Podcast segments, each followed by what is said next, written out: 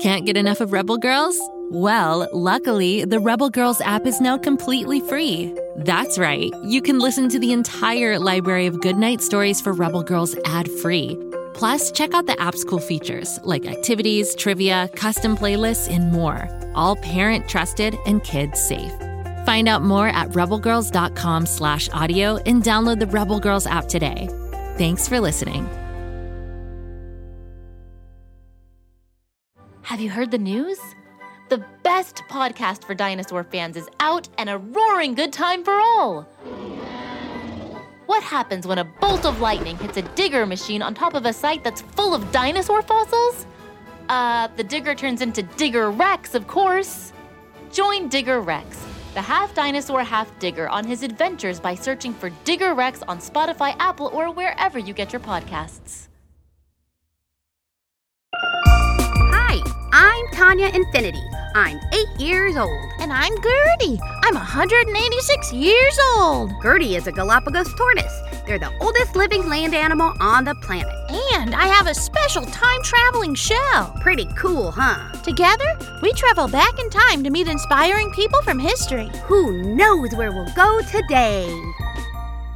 Time traveling Tonya and her best friend Gertie. All about the past on a tortoise shell that moves so fast. Who knows where we will go today? Could be anywhere or any day. History is right here with us with time traveling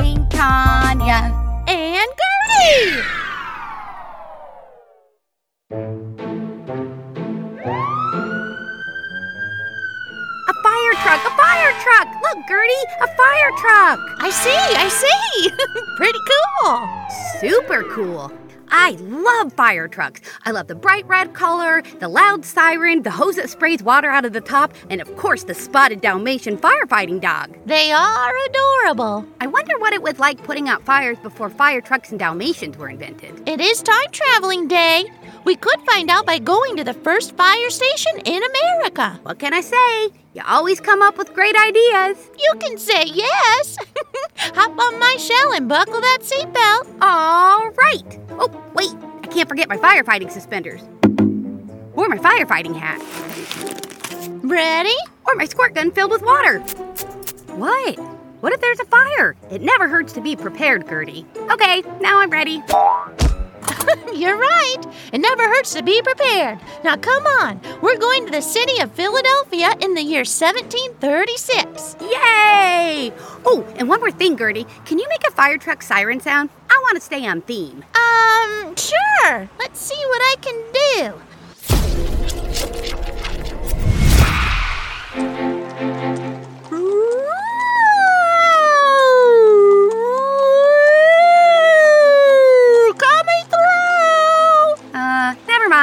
Turns out making siren sounds isn't really your specialty. Yeah, being loud isn't typically a tortoise thing. Being loud is definitely my thing.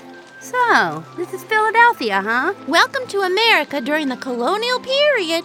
Here in the year 1736, we're still 39 years away from the American Revolutionary War. That's the war that colonies will fight against England to gain independence.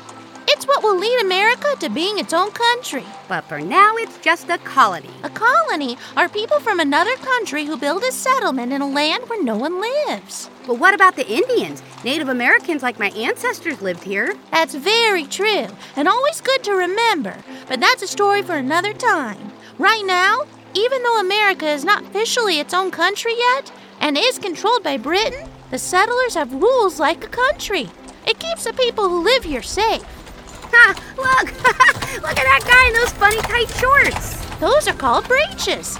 They're short pants that fasten below the knee. They come in handy because, other than walking, in this time, people get around by horse. This way, their pants don't get dirty. And wow, those guys are actually wearing wigs. I thought that was just a joke for TV. Nope. Men who have important jobs wear powdered white wigs. Why are they powdered? Honestly, because of the hygiene. Taking baths and keeping oneself clean isn't done so well during this time. So, to cover up the unpleasant smell, the wigs are covered with scented powder. Good idea. So, when are we gonna see a bright red shiny fire truck? I hope it's wearing a powdered wig. Not because it stinks, I just think that'd be hilarious. We're actually not going to get to see a fire truck because cars and trucks haven't been invented yet. Oh, yeah, people get around here by horse. Oh, Wait a second, is there going to be a horse in a powdered wig? Well, I'm not an expert on the fire stations. Tonya, meet the person who is, Mr. Benjamin Franklin. A good morrow, Gertrude. How do you fare? She fares great, and I'm Tonya. Wow, I can't believe I'm meeting the man who discovered electricity. Electro what? Pray tell. Oh, electricity won't be discovered for 16 more years. Don't worry, Benny. You'll find out in 1752. And trust me, you'll be shocked. You'll understand that joke 16 years from now. I love jokes. I know no greater sign of mirth than laughter. I wanted to bring Tanya here to show her your latest achievement in helping develop this great country. Oh, you mean the swim fins I invented? Uh, no, not those. The colony's first book lending library? No, but thank you. Being able to borrow books is wonderful. The postal service for sending and receiving mail? Uh, you did that too.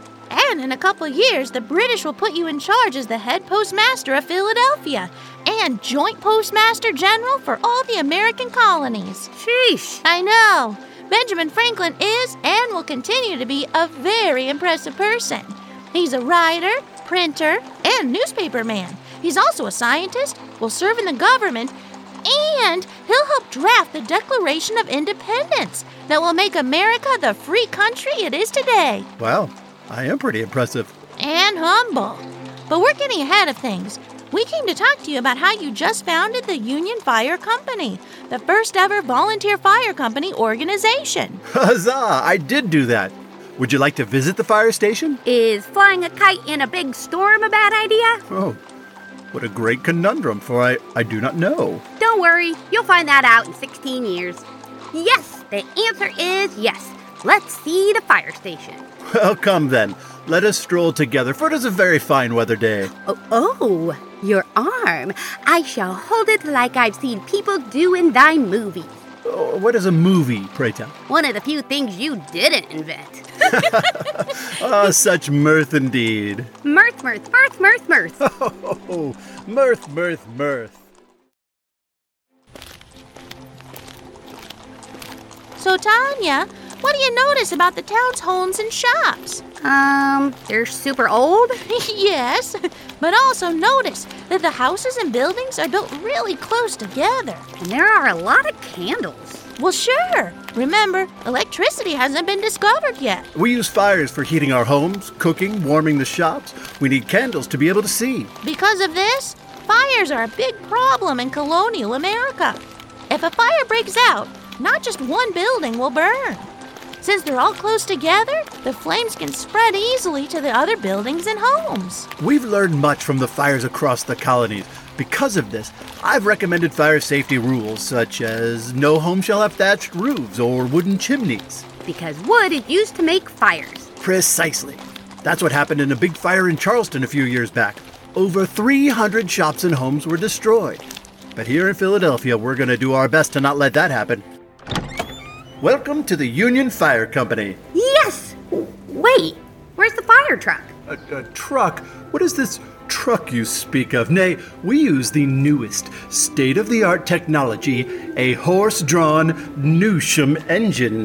Ta da! Let me guess, another invention of yours, Mr. Franklin? I wish I could take credit, but indeed, it is the invention of a British man named Richard Newsham. Kinda looks like the wagon I carry my toys in, only bigger. Yes, the Newsham engine is a wooden box that is three feet long, but only 19 inches wide. It needs to be long and narrow so it can fit through the thin doorways of our homes. What are these handles for? Why, those are carrying handles for the firemen. As you can see, it's on four wheels. This is so it can be pulled by hand or connected to horses to go farther and faster. The engine has two pumps with long cross handles that are pumped up and down by the men with an air vessel that leads to a small leather hose here in the back, which is called the hopper. Looks like a bathtub. Indeed, it is a tub. When the pump is pushed up and down, water is sucked out of the tub to the middle of the engine where it creates pressure. That pressure helps make the water spurt out of the hose evenly. The hopper can hold and pump up to 100 gallons of water per minute. And create a more continuous stream of water from a further distance rather than just, oh, random squirts. Like my squirt gun. Oh, interesting invention.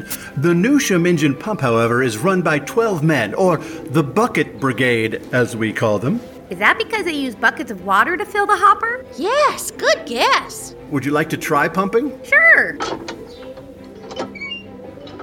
Oof. Ooh, this is really tough. Hardly any water is coming out.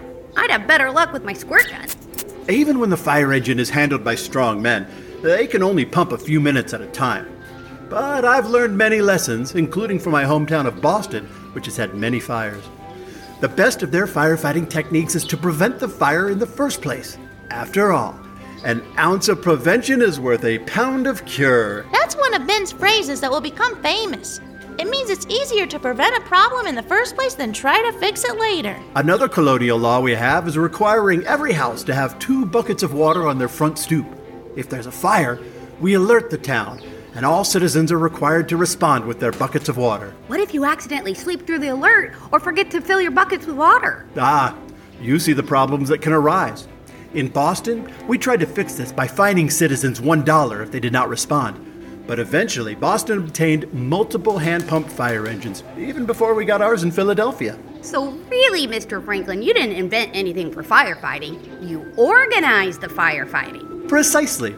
For every minute spent in organizing, an hour is earned. That's another one of Ben's famous quotes. And even though it's not a perfect firefighting system, it's a much needed improvement from the methods of yesteryear. The first fire department ever was likely during the reign of Augustus Caesar in ancient Rome. There, slaves and citizens had to serve in a watch service.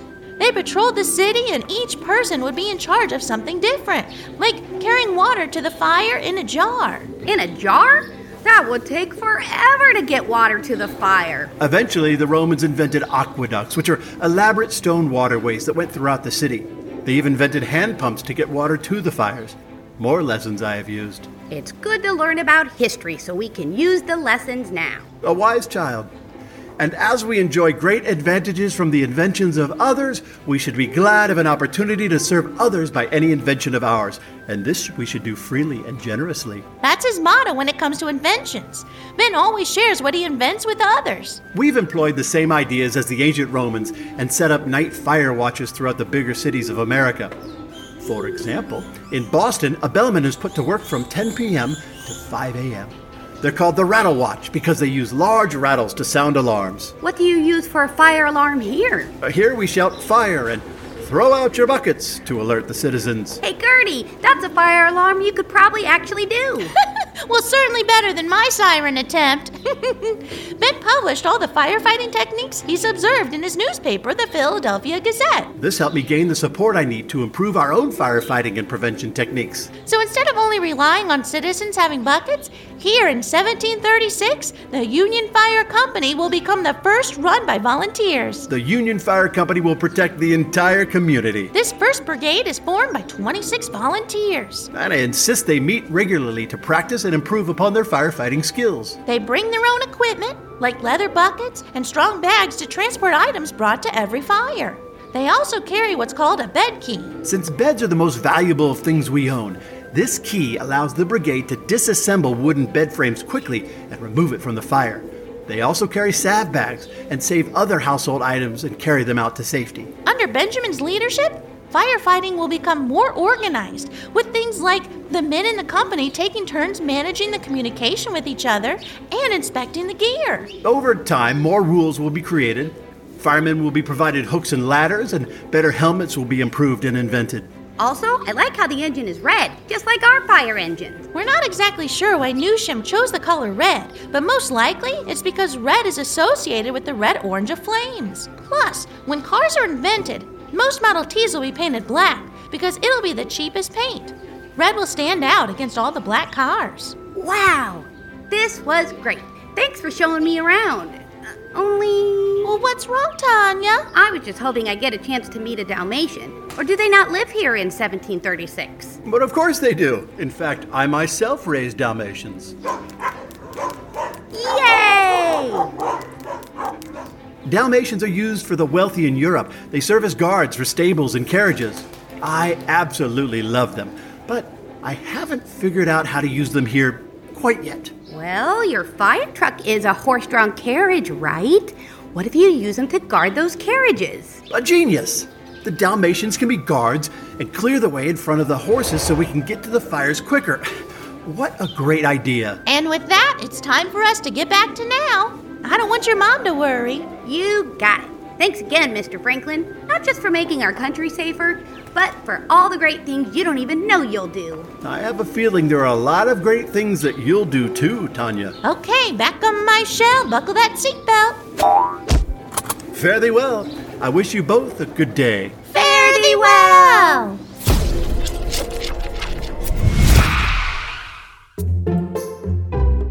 Throw out your buckets! Throw out your buckets! Hey, Tonya. Playing old timey firefighter? Nope. Then why are you wearing that big powdered wig? I'm playing avoid a bath. Throw out your buckets of water so I don't have to take a bath. Tonya, hygiene and staying clean are important. You know that. Oh, okay. I guess I'll take a bath. But can I at least make a wig out of bubbles? Another great idea of yours. Benjamin Franklin is considered the father of our fire service. Over time, the technology got better for the hoses to be more waterproof and reach farther distances. And the invention of the telegraph will be adapted into transmitting fire alarms. By the early 1900s, fire hydrants and other tools and equipment will all be improved. Though other men wanted to join Benjamin Franklin's union company, they were encouraged to form their own companies so more of the city could be protected. Thanks to the leadership of Mr. Franklin, Philadelphia became one of the safest cities in the world from fire damage. There are now over 27,000 registered fire departments throughout the United States. Shifts can last more than 24 hours. They're expected to get dressed in less than two minutes, and their gear and tools can weigh up to 70 pounds. Their uniforms have also been improved and can now withstand up to 2,200 degrees. Every day throughout the country, there are 25 home fires reported because of candles, and most house fires start in the kitchen. So be careful. An ounce of prevention is worth a pound of cure. Go, kid, go.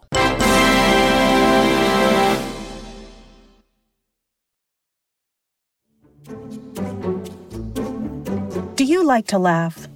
Ah, who am I kidding? Who doesn't like to laugh? So, okay, if you love to laugh, you'll love Don't Break the Rules.